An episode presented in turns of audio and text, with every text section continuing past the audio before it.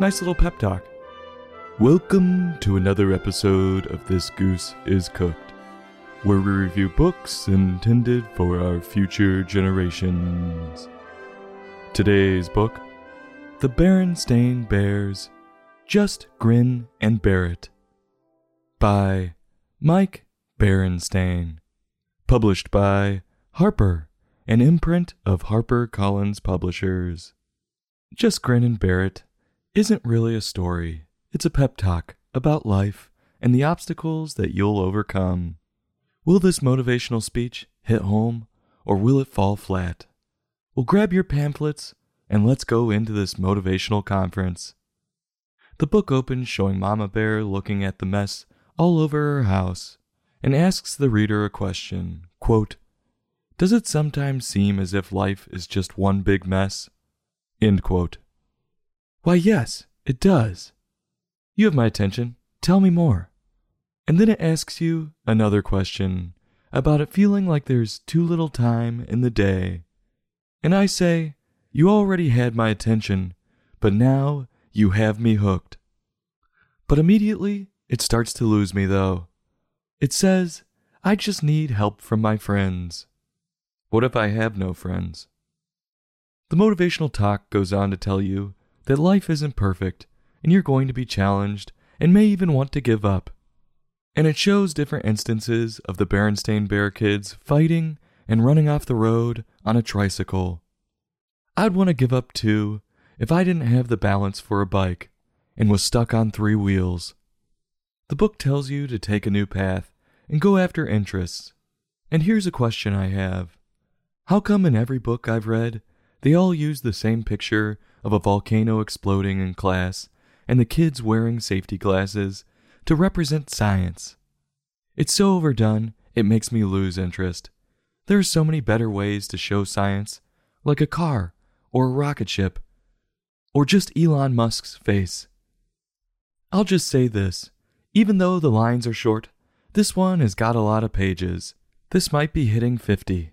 I mean, this touches on it all. It tells the reader to get a job. Then it says to quote, lose your inhibitions. End quote. And you see the bear children throwing off their clothes at their dad. Don't know what that's all about. And then says, quote, maybe it's just time to partay. End quote. He even spells it P A R T A Y. And you can see all the Berenstain Bears throwing a rager down at the beach. Now, this is my kind of guy. He really seems to get it. And I'm all ears again. He even tells you to stay away from sharks and people who have you jump through hoops. This guy is dead on. Sounds like my old job. They would make you go through some bullshit to get paid. I must say, these pictures are great. He's got us going from the beach to ships to the plains of Africa. And they're funny, too.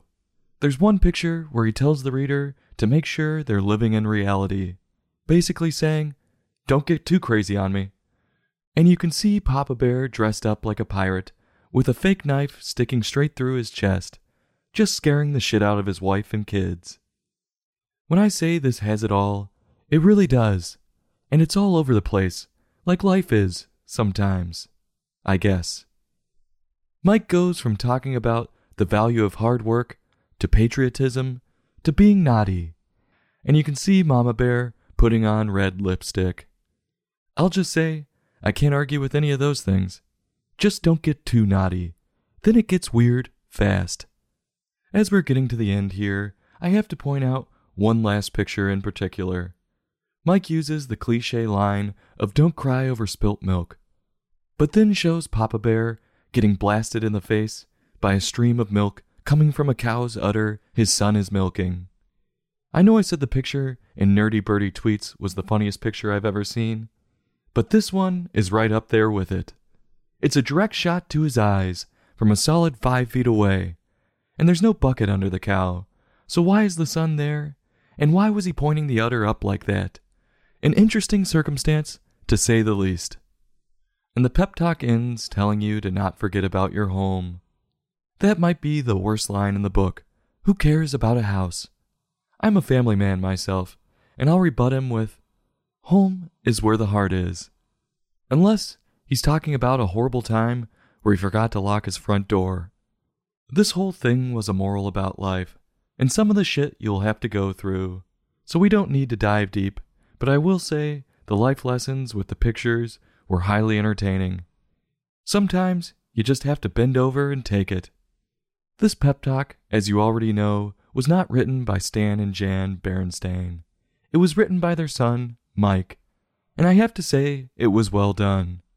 I would set aside two or three nights for this one, because even though the writing is concise on each page, it does seem to just go on and on. And that's my one knock. He could have cut out maybe a third of this book and had the same effect.